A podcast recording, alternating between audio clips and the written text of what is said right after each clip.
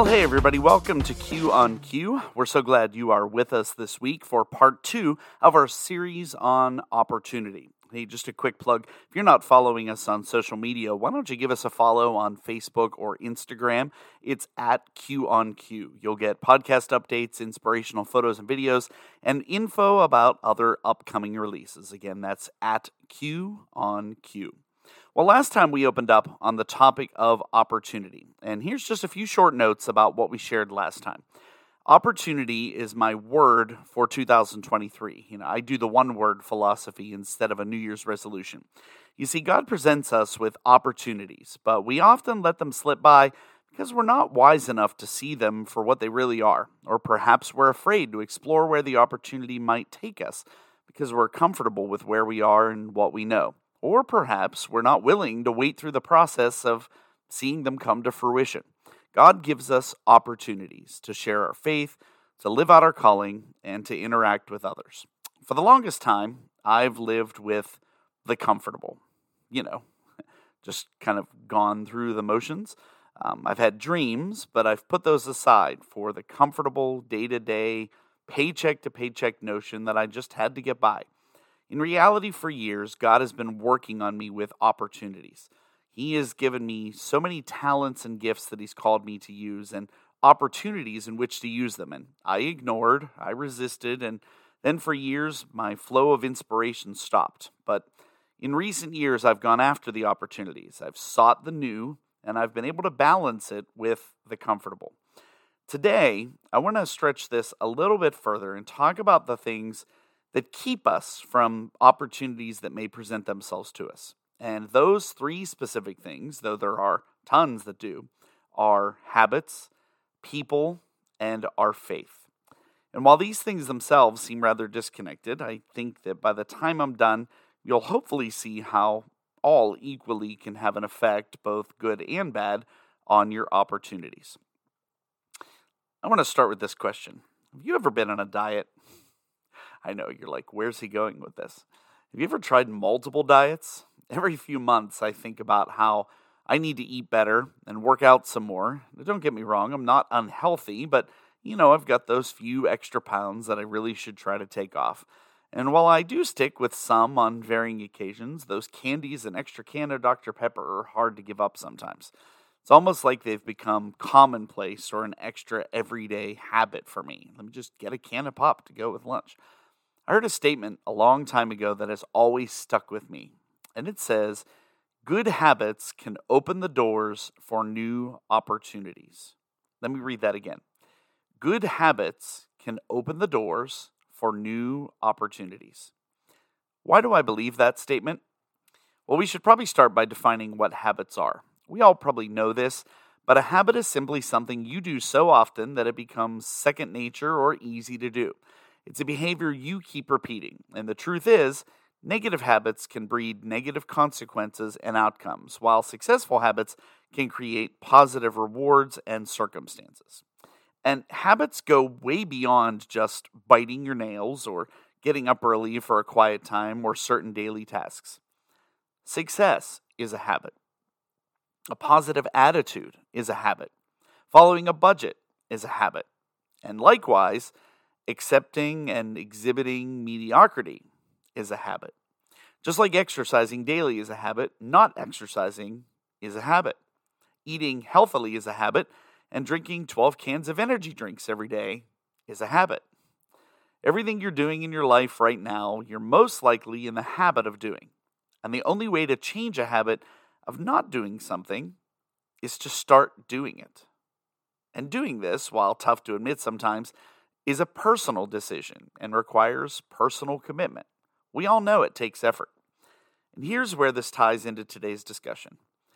Taking time and spending energy to create and develop the right habits allows opportunities to appear in your life.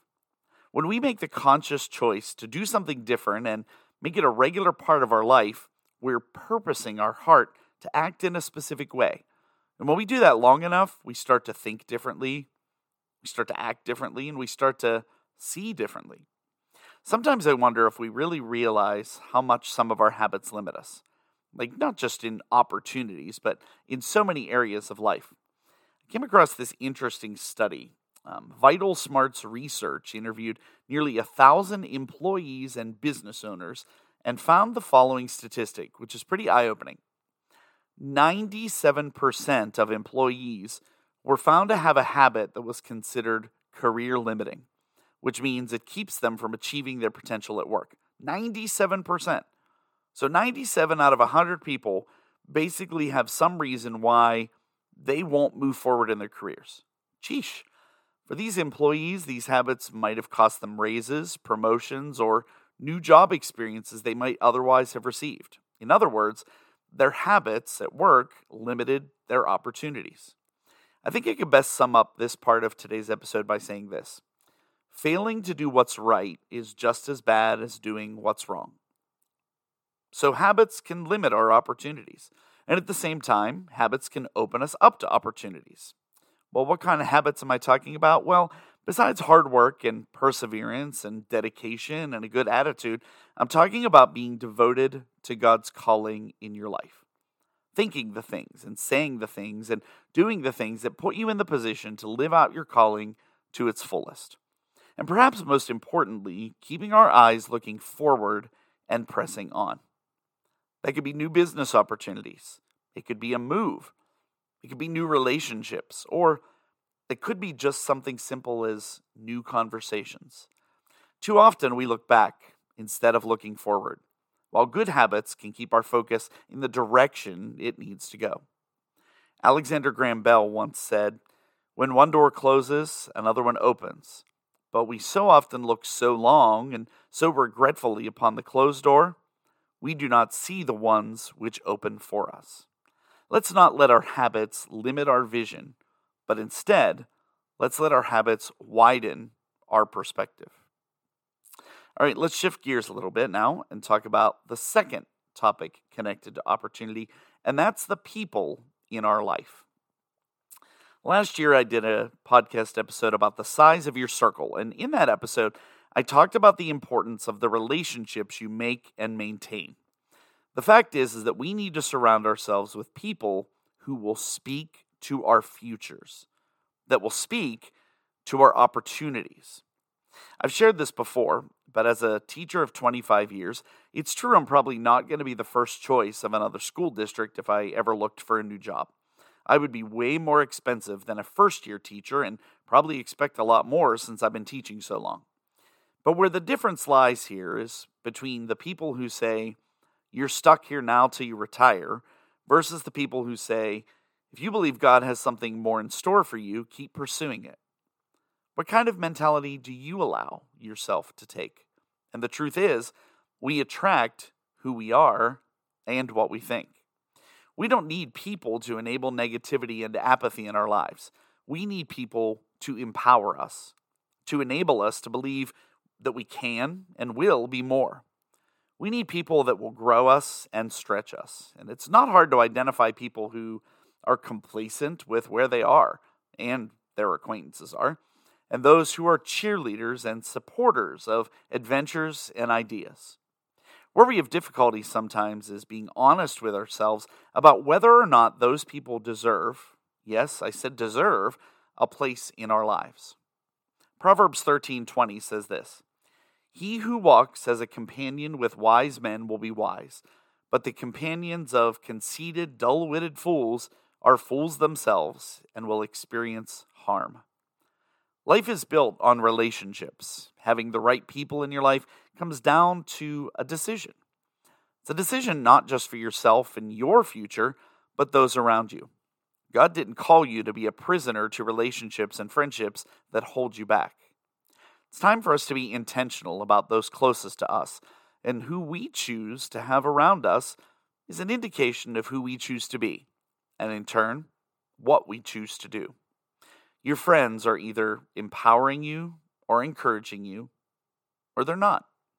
And if not, and I mean no offense by this, you might need to find new friends. So let's shift now into the third part of today's topic. And I want to talk about faith and how it relates to opportunities. I'm going to ask this question first. When something negative comes your way, do you have the faith to see it as an opportunity? Every limitation will test your faith. And the question is do you see those things as limitations or opportunities? Winston Churchill once said, A pessimist sees the difficulty in every opportunity. An optimist sees the opportunity in every difficulty. In a sense, it really comes down to your attitude. What do you choose to see? Difficulty or opportunity? Let me also phrase it this way Is your faith actually a hindrance to opportunity? I'm sure you've all heard the phrase, O ye of little faith. Can our faith be so small too small to see just what is right in front of us? Are we limiting our beliefs so much that it is literally keeping us from experiencing the things God wants us to experience? When I think about this subject, I always think about the story of David and Goliath. When everyone else saw a barrier, David saw possibility. When everyone else saw the negative, David saw opportunity. You see, David had an opportunity mindset, and I think this is something that often holds us back. What could hold us back? It might be a sense of being comfortable, it might be concern about where things are headed, it might be fear about how something will affect you. You can't reach what is in front of you until you let go of what you currently have. We have to have the faith to trust. David let go of being a shepherd and became a warrior. Is that easier said than done? Perhaps. But you see, what I think limits us in doing as such is the fact that we have been given free will, and the problems or issues that limit God's power in our lives aren't on His end, but ours. Maybe it's that we have a fear of what God might ask us to do. Fear is a major limitation to faith. God can't move if we're not willing to let Him. He wants us to receive His grace, His love, his power freely, but many times it's held in check until we surrender in faith. Of course, there is a natural inclination to fear what we don't know or what we might not feel comfortable with. But faith, strengthened by hope, comes to our aid and does what we can't do ourselves. Luke 12, 27 to 31 says this Consider how the wild flowers grow. They do not labor or spin, yet I tell you, not even Solomon in all his splendor was dressed like one of these.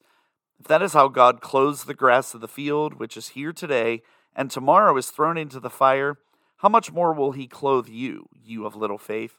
And do not set your heart on what you will eat or drink. Do not worry about it, for the pagan world runs after all such things, and your Father knows that you need them. But seek his kingdom, and these things will be given to you as well. We get so wrapped up in the things of this world. We hold on to the guilt of our sin even when we repent. We look for spiritual highs and good feelings more than a true relationship with Christ. To be honest, we're just okay with the way things are. We get okay with being okay. We expect little, so we get little presented to us, and thus our opportunities just don't come. It might be a hard lesson for anyone to learn, especially myself, but I would be lying if I said that I always expect God to radically blow my mind and expectations away. The truth is that too often I put a lid on what God makes available by wanting Him to act in the expected or the ways I want. He wants to come into our lives and powerfully and sometimes unexpectedly do big things. He wants to shake us up. He knows better than we do what is good for us. And we need to raise our expectations. We often live by sight rather than faith. David took what he had and made the most of it. But why do we focus on our limitations rather than the possibility? Don't see your limitations, look past them. Your limitations are simply opportunities waiting to happen. You can make the most out of many more opportunities today than you did yesterday, and tomorrow than you did today. All you have to do is start. What habits do you have that are limiting your possibilities? Does your friend group and the people in your inner circle support you on everything you've been called to be? And most importantly, are you allowing God to work in and through you, allowing Him to give you everything He has in store for you through a personal relationship with Him? Don't miss your God given opportunities. Be open to where He's leading you. I hope this reflection today has helped you and maybe has challenged you in some way. And while we're on the topic, don't miss the opportunity to follow us on social media. Give us a follow on Facebook or Instagram at Q on Q. Again, that's Q on Q. Well, as always, I really do appreciate you tuning in this week, and we will see you back here next time when we'll have more for you on Q.